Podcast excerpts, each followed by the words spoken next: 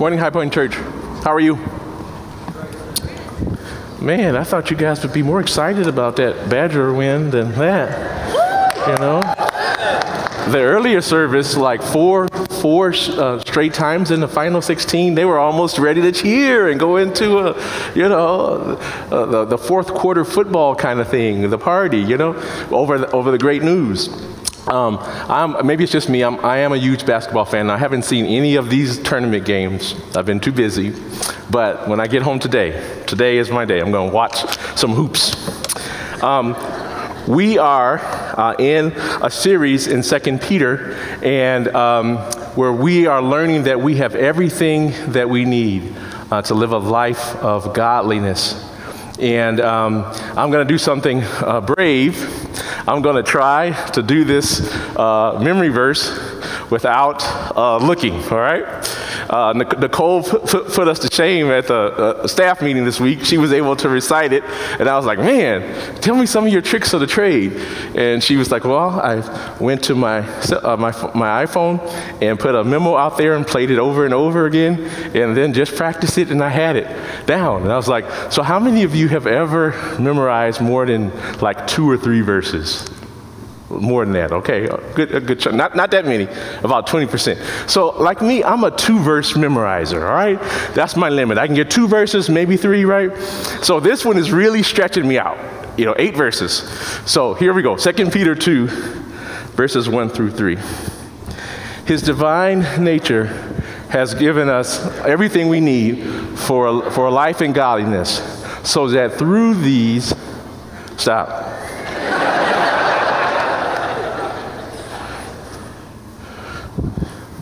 through our knowledge of, our, of, of Him who called us by His glory and goodness. Through these, He has given us His very great and precious promises, so that through them we may partake of the, His divine nature and escape the corruption in this world caused by lust. For this very reason, make every effort to add to your faith goodness, to goodness, knowledge to knowledge, self control, to self control, perseverance, to perseverance, godliness, to godliness, brotherly love, brotherly kindness, and brotherly kindness, love.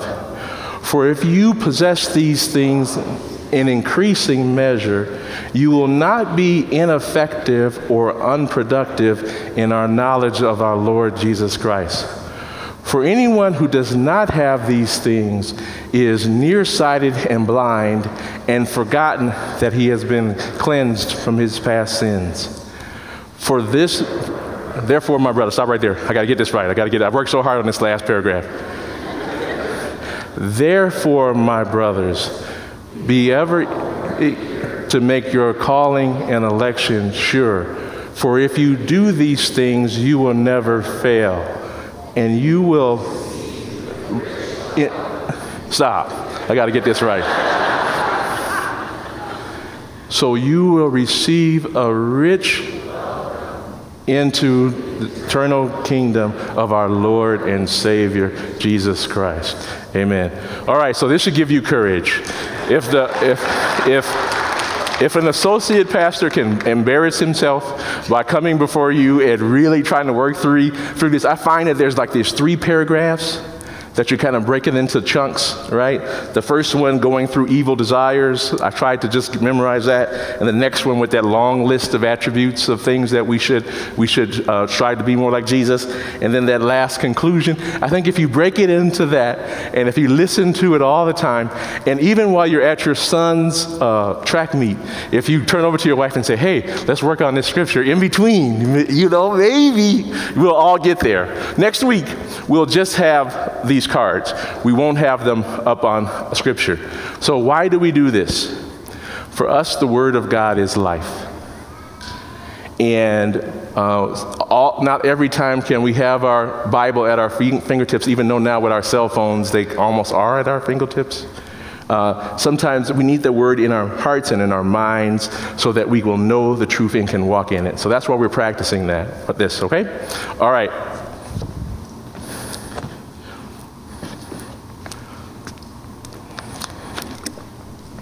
Think rightly and stand firm. This is the sixth sermon in the series. And why it's so impactful for me is that I feel like Peter has given us the cream of the crop. Um, whenever someone knows their time is short and they're trying to give wisdom to some a beloved person, you're getting the things that are there, you're getting their heart. And so Peter has given us his heart in terms of how we can walk in the faith, be pleasing to God, and receive all of the blessedness of the Christian life that Christ would have for us, right? And at the same time, uh, deal with, uh, endure persecution, and overcome false teaching. Stay on track, right? So he's given us his best stuff. That's why I like this book. So we've talked about being firmly established. We've talked about recognizing the false teachers. We've talked about how God will judge the ungodly in due time. That, that his patience is not, does not mean that he's not going to keep his word. His patience is grace, right? Uh, so today we're going to look at uh, 3, 1 through 7. I'm actually going to first focus on just the first two verses, but you need all seven so that you understand what he's trying to warn against. Here they are. 2 Peter 3, 1 through 2, 1 and 2. Dear friends, this is now my second letter to you. I have written both of them as reminders to stimulate you to wholesome thinking. I want you to recall the words spoken in the past by the holy prophets and the command given to you, given by our Lord and Savior through your apostles. Above all, you must understand that in the last days scoffers will come, scoffing and following their own evil desires. They will say, Where is this coming? He promised. Ever since our ancestors died, he goes on, everything goes on as it has since the beginning of creation. But they deliberately forget that long ago, by God's word, the heavens came into being, and the earth was formed out of water and by water. By these waters also the, wor- the world of that time was deluged and, and destroyed. By the same word, the present heavens and earth are reserved for fire, being kept for the day of judgment and the destruction of the ungodly. So, what Peter wants to deal with now is a specific kind of error called scoffing. In this case, um, the people of, of the time when the scriptures were written, even the faithful disciples, believed that Jesus would come in any moment. And when it took 10, 20, 30, or 40 more years, the false teachers said, See, yeah, we, we heard, I didn't see him, but we heard testimony of this Jesus, but you said he's coming soon and, and time is delaying. And what you need to know is that from the very earliest days of the church, this particular heresy about the return of Christ has always been out there. But the, the church has all, always held on to three, three fundamental things that Jesus will return and he will gather his people, that Jesus will return and he will destroy the wicked that Jesus will return and he will establish his kingdom. So we stand on these truths. And these are things that are promised both in the Old Testament and that Jesus himself said in the New. I like the way John Piper talks about it. He talks about it this way. He, Peter, probably had in his mind prophetic words like Malachi 4 1 and 2. Behold, the day comes burning like an oven when all the arrogant and evildoers will be stubble. But for you who fear my name, I like these buts when it comes to talking about judgment, right? That there is a distinction between the humble who receive Jesus and the, and the arrogant who consistently reject him. He's saying there is a distinction on how God will deal with us. There is grace, He hasn't come yet as long as we live, there's an opportunity to come into his kingdom, but there will be a judgment. And he sees a difference between those who've received him and those who haven't. But for you who fear my name, the Sun of Righteousness shall rise with healing in his wings. You shall go forth leaping like calves from the stall. And when Peter speaks of the commandment of the Lord and Savior in verse 2, he probably has in view words like Matthew 24 and 42. Watch therefore, for you do not know what day your Lord is coming. And I like the way in Acts 1:11 where Jesus is just about to uh, ascend and go back to heaven. The, the, his disciples ask him, "Lord, when is your when is your time? Is this the time when you will establish your kingdom?" And he says to them, "It's not for you to know." But you will receive power when the Holy Spirit uh, comes upon you, and you shall be witnesses to me in Judea, Samaria, and to the other parts of the world. And so, this is the time for the church to be the church, to love uh, the brothers, to graciously take the truth to the end of the world. And it's for Jesus to know when his time is coming. It's certain. Just like he died, just like he rose again, just like he lives in our individual hearts, you can depend that he will return for his own. Today, I am going to talk about the first two verses. Next week, Pastor Nick is going to pick up this particular heresy, the scoffing about the second coming of Jesus Christ. He's going to delve deeper into that in verses 3 through 9. Today, I want to focus on this. This is the key message I have. Remember the word so that you can think rightly and stand firm. 2 Peter 1 12 and 15. So, you'll remember this from earlier, uh, um, the second sermon in our series.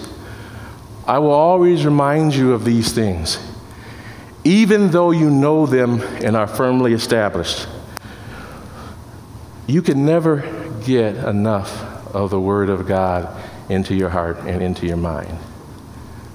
I don't care if you're 70 or 80 years old and you've been walking with Jesus since you, are, uh, since you were 10.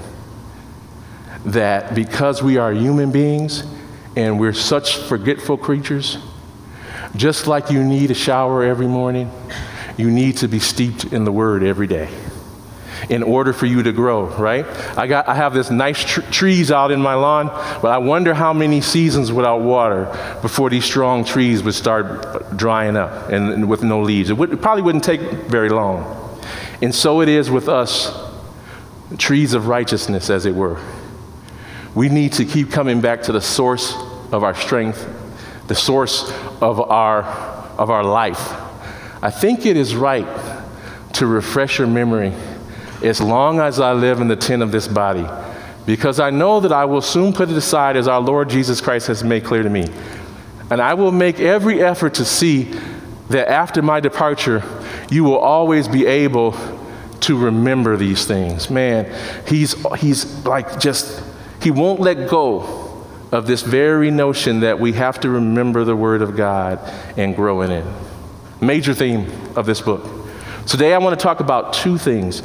I want to talk about the consequences of not staying rooted in the Word. That's the first thing I want to do. What, what are the consequences? What happens to a Christian when they ignore their own souls their, their own um, growing in Christ. When they ignore that, what happens? And then I want to talk about how it is that you practically can stay rooted and established in the Word of God. Two things I want to do today. 2 Corinthians 10 and 5 says this.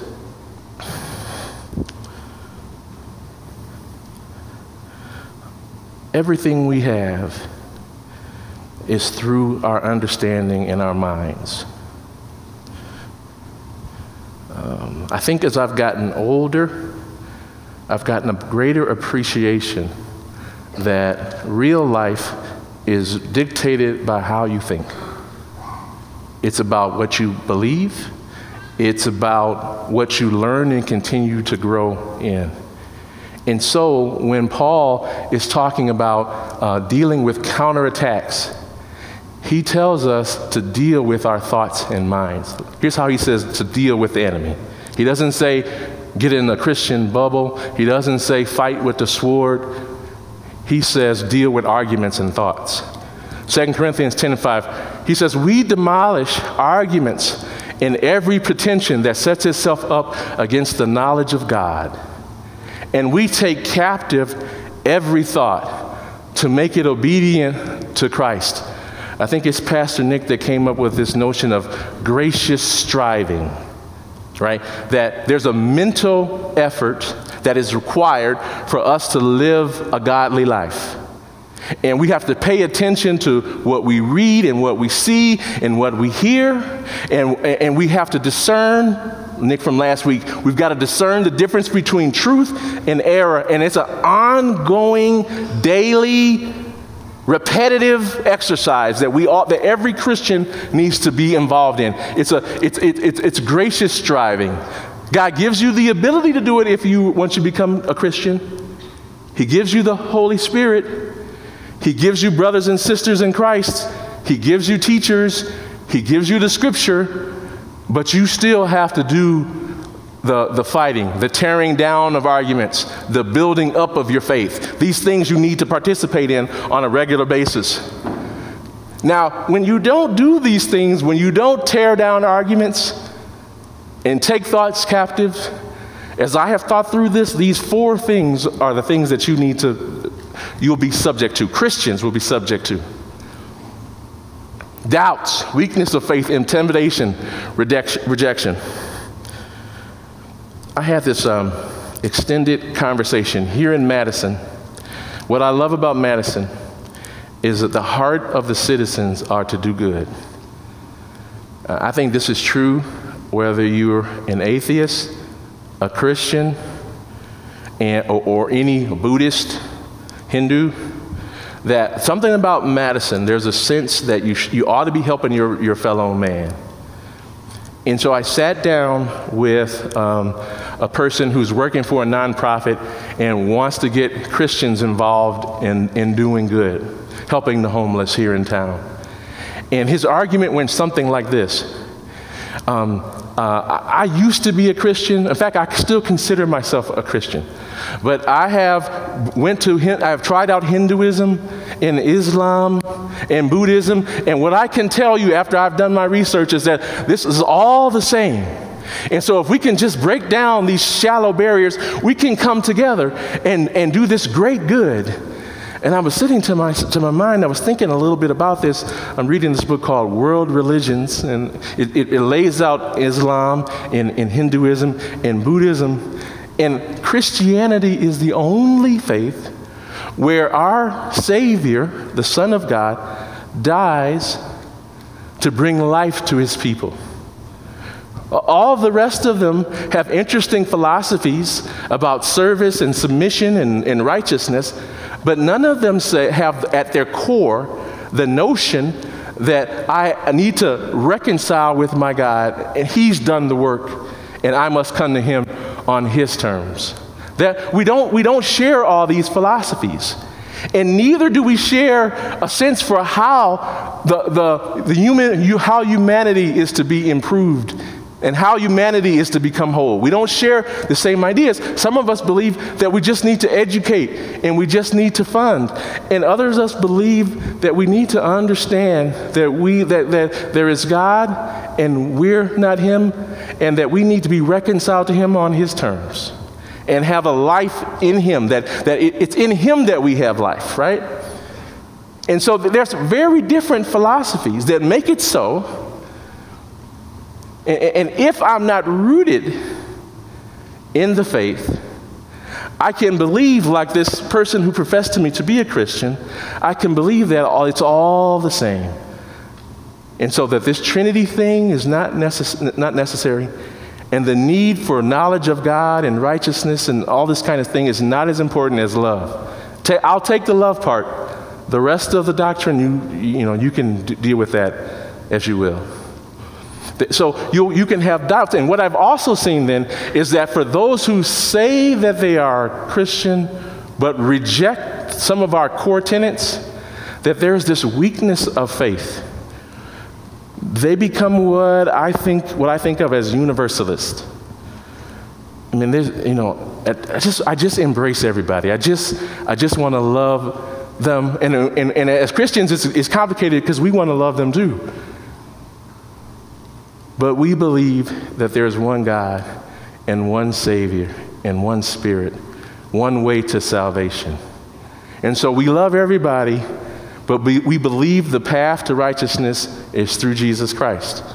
And if you don't believe that, you'll have weakness in your faith. And that's why some of our, our more nominal Christian friends, we don't see any spiritual maturity in them. There's no real service. They've never really led anybody to Christ. They don't, they don't disciple anyone. They struggle oftentimes with the same kinds of issues year after year, never quite seeming to get deliverance.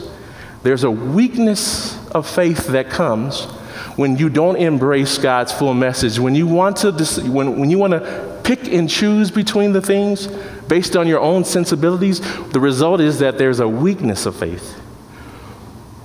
And the other part is there's intimidation by scoffers. And so, literally, in this conversation I was had, he was like, You don't really believe that you guys have it all right. He says, Lloyd, I've been in Madison for so many years. I know about the problems that you guys have had over at your church. I know about the, the stuff. You guys don't have it all right, right? And they, they were making this argument to me.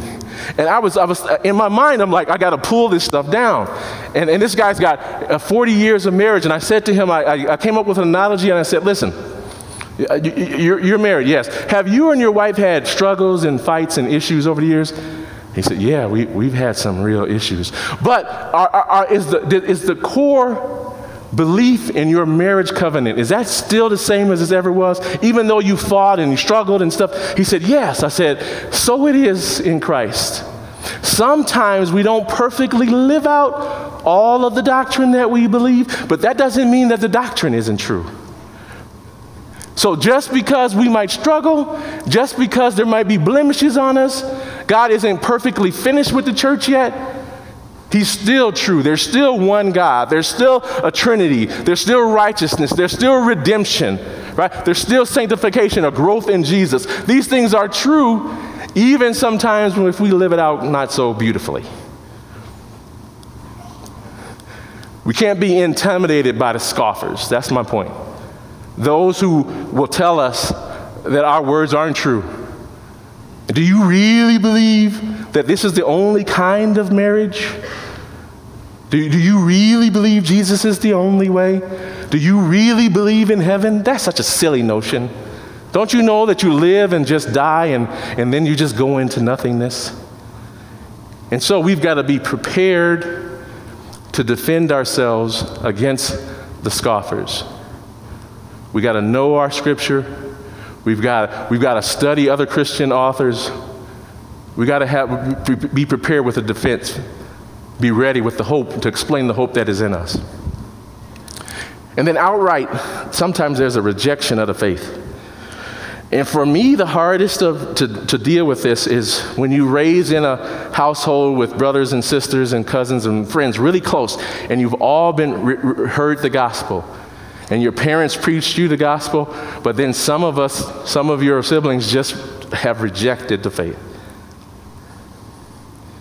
And it, it's because they never really owned it for themselves. One of the hardest things that for Christians is the ones that we love the most, the ones that we've invested in the most, most um, really haven't, by experience, uh, come into fellowship with Jesus Christ through His Word and His Spirit. So we want that for our people. We don't want our friends to reject the faith. But that is a possibility when you don't get deeply rooted, when you don't take these things seriously and make every effort to grow, you can outright reject the faith. So, those are the consequences, some of the consequences of not being deeply rooted. Now, how do we avoid those things? How do we remain in the Word so that you can think rightly and stand firm? I think the main thing is that we have to do something with our minds. We have to pay careful attention to our minds. Uh, Paul says it this in Romans, this way in Romans 12. He says, uh, "Do not conform to the pattern of this world, but be transformed by the renewing of your mind." Asked my son Jared if I could use this illustration. Jared will go into the shower and he'll turn the temperature on just right. And then he'll like sit down in the shower. And it'll be five minutes, and then five will turn into 10, and then 10 will turn into 20. In fact, eh, I had to replace my water heater. It was too uh, small. And I was run- by the time I would get up, there'd be no hot water, so I had to get a bigger water heater. 10 would turn into 20, 20 would turn into 30. He wanted not to just get kind of clean, he wanted to get refreshed. He didn't want to just get refreshed, he just wanted to get renewed. So it is with the Word of God. We need to be so serious about our devotional life that we just don't want to be splashed on with the Word. We, we just don't want a little bit of refreshment. We need to be renewed in the Word of God. We need to be constantly coming to it time and time again. And, and um, after I take a shower in my house, I grabbed this, this uh, moisturizer, it's Equate from Walmart, Equate uh, for dry and cracked skin. You say, Lloyd, your skin's not dry. Well, that's because I use the moisturizer. I take the moisturizer, it's like Vaseline, except a little uh, uh, better, and then I put it on everything, and it's just amazing what this stuff does. And so when it comes to the Word of God, I just don't want to be renewed in it. I just, I need to get the moisturizer. I need to be bathed in the Word of God because it is our life. Our, our whole sustenance comes from, from what Jesus has said. And, and if, if I want to see beauty in the world, if I want to see beauty in my, in my family, if I want to see goodness in my relationships with you, it comes from the things that Peter talks about in 1 Peter 1 3. Adding faith, the gracious striving of growing in righteousness, becoming more and more like God. That, that's hearing his voice. That starts really with a desire. If I could just pray like one thing over every Christian, here's my one prayer that we would love God through his word. It would change our, our whole lives if we had an attitude towards God, a hunger, a thirst after his word would change everything about us. Would want to hear his voice. The other thing I want to talk about is I want to talk about having his ear. I want to talk about your individual prayer life. I said this once before, but I want to repeat it because it has been making such a tremendous impact on me personally. I have prayed personally, I've prayed with other saints, but the biggest change that has taken place in me lately Eh, is praying through the scripture. I can tell you lately the amounts of prayers that God is answering. Here's why I think that this is the case. As I'm praying the scripture, now I'm praying more consistently for things like righteousness, grace, love, truth, mercy. I'm praying that God would make me like Himself. My normal prayers are for the typical aches and pains of the world and stuff uh, financial issues and troubles, relational challenges. And I, I still want to pray for those. But now I'm, I'm praying more consistently as I read the scripture and I see how God prays for his people. I'm praying to become more like him. And that's because I'm praying the scripture. And through praying the scripture, man, I'm really beginning to see some things in my family that I hadn't seen before. I see some things on our church staff of unity.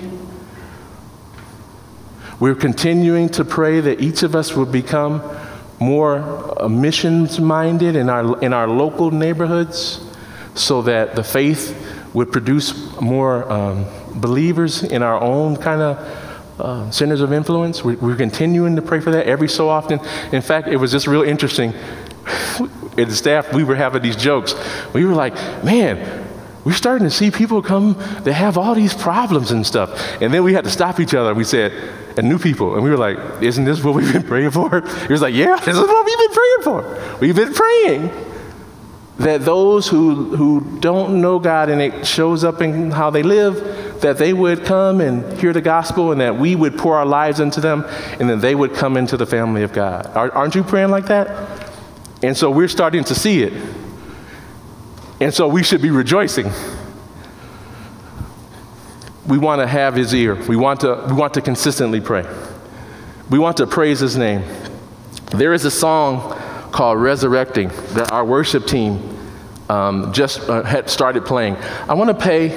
Uh, I want to play just a minute and 30 seconds of this song because I want to talk to you about um, uh, the word in, in song, how singing the word can help build you up in Christ. I want to talk about that through this song, minute and a half, called Resurrecting, Elevation Worship.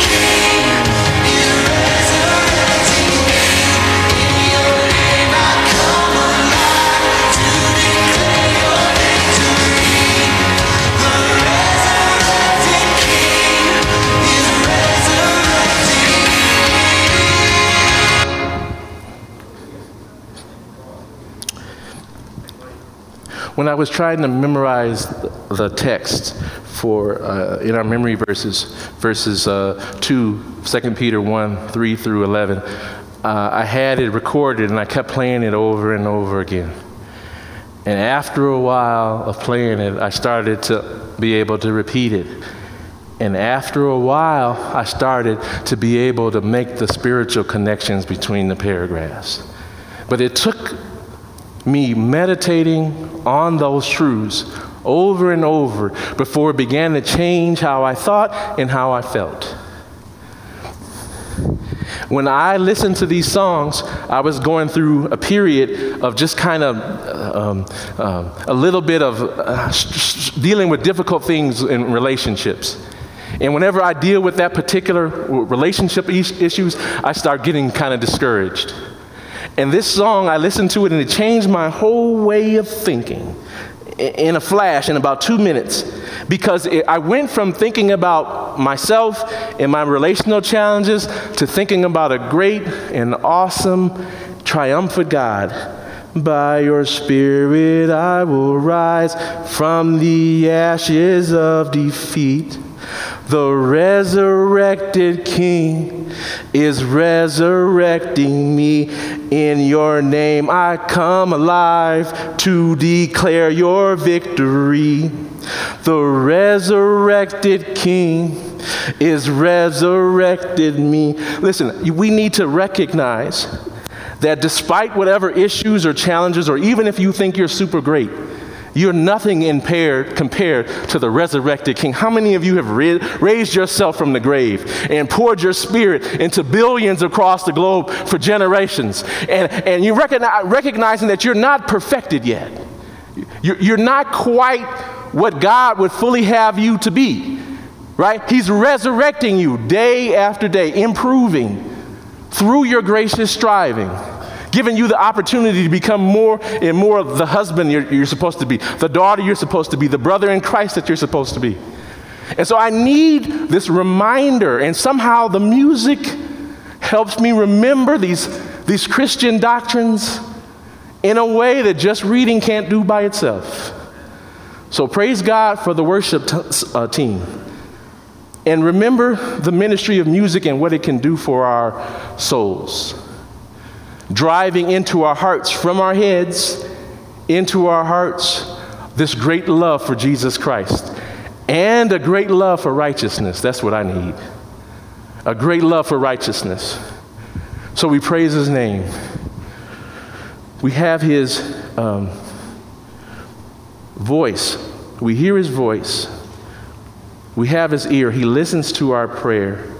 We praise his name, and then we share his word. Uh, Deborah and I uh, went to Champaign yesterday for a three hour funeral to a guy named Willie Somerville. Willie moved from Arkansas to Champaign to get an education master's and stayed and joined the church. And he joined the SWAT team at his church, Soul Winning Action Team. It was said of Willie, who was a teacher, he was a, he was a music teacher, band teacher. That's what you're seeing on the, some of his students at a public school in Champaign. It was, it was two things that this, this, crowd of 800 on, on Sunday, the, the church was packed, almost standing room only. And there were two more days of, of, of, of ceremonies to commemorate this guy's life. Two things people said about him. Students who had went to college at Champaign and went to his school said, you could always come over to Mr. Somerville's house, him and his wife's house, and he'd always have a meal for you. And then he'd always say one thing no matter whether you were the mayor of Champaign or a, a, a, a, homeless person, he would say, Do you know Jesus? Do you know Jesus? And then he would give us his testimony of knowing Christ. And he would give a brief gospel presentation. And over the course of 40 some years in the public schools, about 50 years at his church, hundreds of people had come to Jesus. And the thing about Willie that you, you saw when you would run into him years after years, a deeper and more abiding faith came from sharing the word with other people. There's some levels of spiritual growth that we will never have if we don't develop the habit of sharing our faith with the unsaved. And so, in your small groups this week, we want to ask you one of the things to consider is what kind of questions are you having, conversations you're having with the unchurched non Christians. There's some things you just won't learn about Christ until you begin sharing your faith on a repeated basis. That's the testimony of Willie Somerville love, hospitality, and sharing his faith. I got a ways to go. Remember the word so that you can think rightly and stand firm. I want to leave you with uh, some words from Jim Tanner. At elder meetings, we meet uh, the second, the first and third Tuesdays of every month. And one of the elders will give a devotional. This was the devotional that we got this week from Jim Tanner. Jim works for InterVarsity and he spends his time trying to lead young college students to Jesus. Some of you know him from that work. He gave these five things that to remember. He says, Every day when I get up, I remember these five. I think every Christian would do right to have some core things that we remember about ourselves that will give us positive attitude as we go towards, forward in our life. Here's, what he, here's his five. He says this. He says, The first thing is that I am forgiven. He says that I got to recognize that I'm not perfect and I'm not called to be, but that in Christ, through repentance of sins and confession of Him as Lord and Savior, I've been forgiven. And if you don't know Jesus, this is the first step of faith. That you would just recognize that there is a God who created us and it's not you.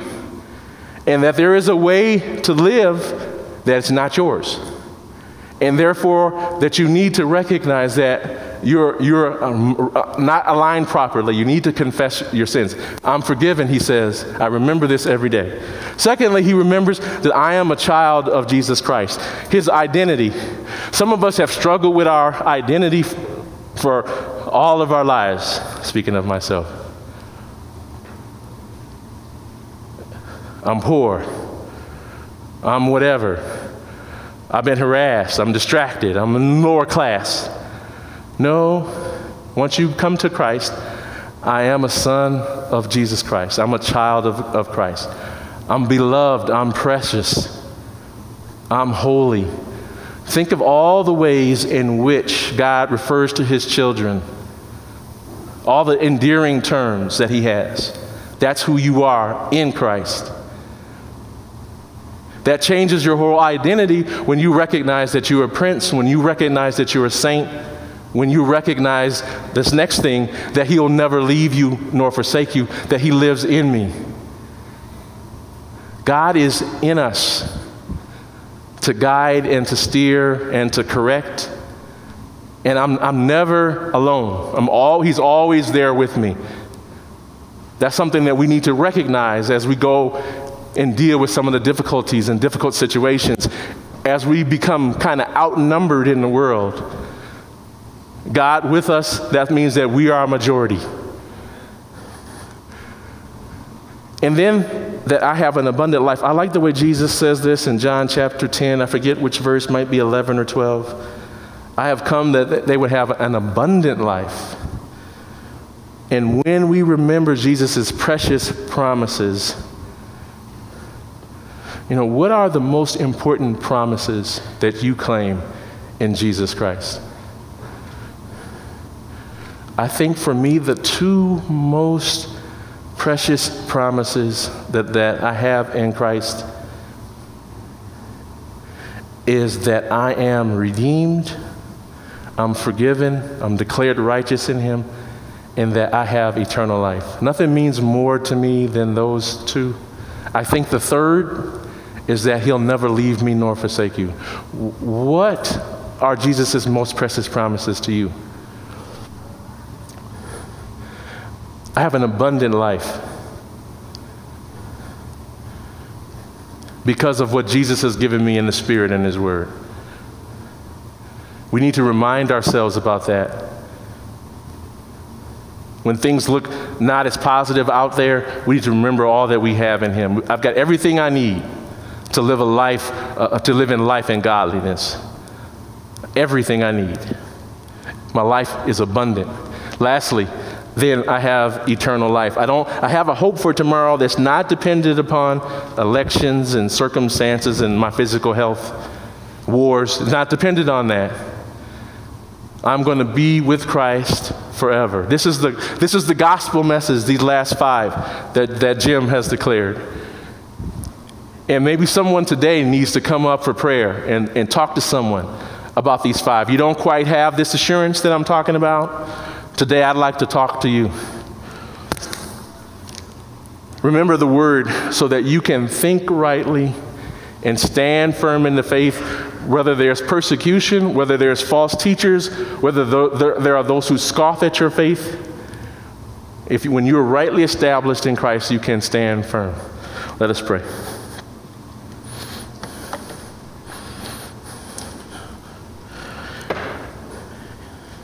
Lord, we recognize that the battle for our lives is, is fought in, with ideas. It's fought with ideas and thoughts. And there are a lot of uh, competing uh, ideologies for our loyalty. So, in this series, Lord, and the reason you've given us Second Peter we thank you for giving us Second Peter so that we can remember the essential things and grow in them. So, Father, help us do that. Help us remember that we are firmly established, that we have everything we need for life and godliness. Let us remember your very great and precious promises that help us participate in your divine nature that keep us away from the corruption that's caused by evil desires. Lord, help us to grow and add to our faith everything from goodness to love. Lord, we want to be like you. We want your, your righteousness to shine, for it to be so uh, uh, obvious here in Dane County. We want your truth and the goodness of your way to be so clear to our family members and so clear to our neighbors that they would just be drawn into you. They would come running into you, desiring you more than anything. That's our prayer. So help us, Lord. Help us to walk even more worthy in the days ahead. In Christ's name we pray, amen.